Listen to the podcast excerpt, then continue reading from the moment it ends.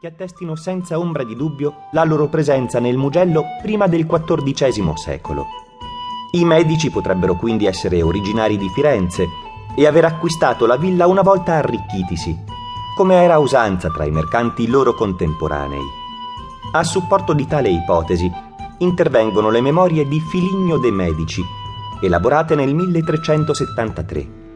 Filigno scrisse che la sua famiglia era proprietaria di immobili a Firenze almeno dal 1159 e iniziò a comprare terre nel Mugello solo un secolo più tardi. L'incertezza sulla provenienza dei medici si lega a quella del loro nome. Potrebbe trattarsi di un soprannome legato alla professione esercitata, medico o farmacista, o del diminutivo di un importante membro della famiglia di nome Domenico. Secondo una leggenda, un antenato di Lorenzo il Magnifico fu un medico tanto abile da guarire un papa malato. Ricompensato dal pontefice, avrebbe scelto come emblema della casata uno scudo con delle sfere che dovevano simboleggiare delle pillole.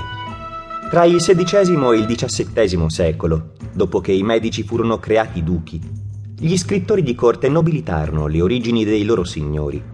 Nella origine e discendenza della casa dei medici di Firenze scritta intorno al 1620, si legge di un Averardo de' Medici, ufficiale dell'esercito dell'imperatore Carlo Magno.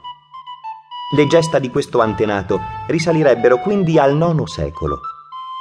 Averardo avrebbe liberato la zona della Val di Sieve da un gigante di nome Mugello. Impressionato dai segni lasciati sul suo scudo dai colpi dell'avversario, Averardo avrebbe scelto come stemma della casata uno scudo con sei sfere chiamate palle dai fiorentini. Secondo un altro documento del XVII secolo, i medici erano attivi nel Mugello almeno dal 1030. Tenevano, per conto della famiglia Ubaldini, i castelli di Castagnolo e Potrone, da cui il nome di un'altra figura leggendaria, Medico di Potrone, governatore dell'omonimo castello. Medico sarebbe stato addirittura un discendente di Carlo Magno, dal quale avrebbe ereditato le proprietà di guaritore, che nel Medioevo si credeva appartenessero ai re. Nel 2002 il paleografo Giovanni Bova ha avanzato una nuova ipotesi. Bova ha studiato delle pergamene risalenti agli anni 1000-1300, presenti nell'archivio diocesano di Capua e in altre fonti archivistiche campane. Ha scoperto che la famiglia dei Medici, presente in quegli anni nella regione, era ricca e potente, come dimostrano le tante proprietà e le cariche ricoperte. Quella casata discenderebbe da una comunità di abili medici provenienti dalla regione iranica della Media. Rifugiatisi in Italia, i Medi costituirono una forte colonia proprio a Capua. Forse fu proprio dalla città campana che partirono per raggiungere la Toscana e altre regioni della penisola. Sia i medici di Firenze che quelli di Capua, durante il Medioevo, erano iscritti alla ricca corporazione dei mercanti, la Calimala.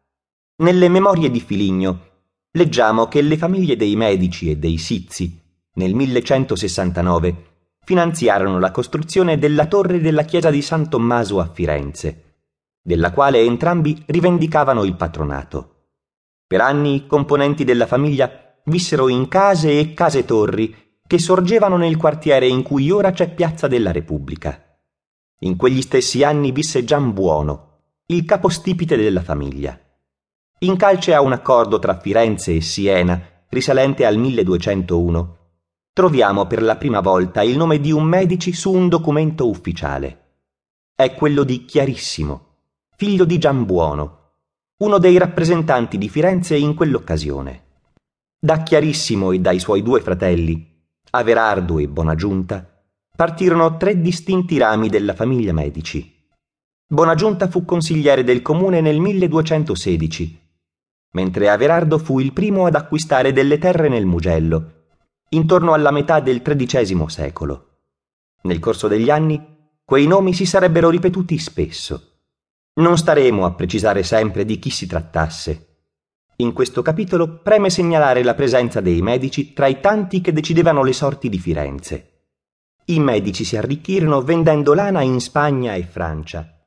Iniziarono poi ad esercitare la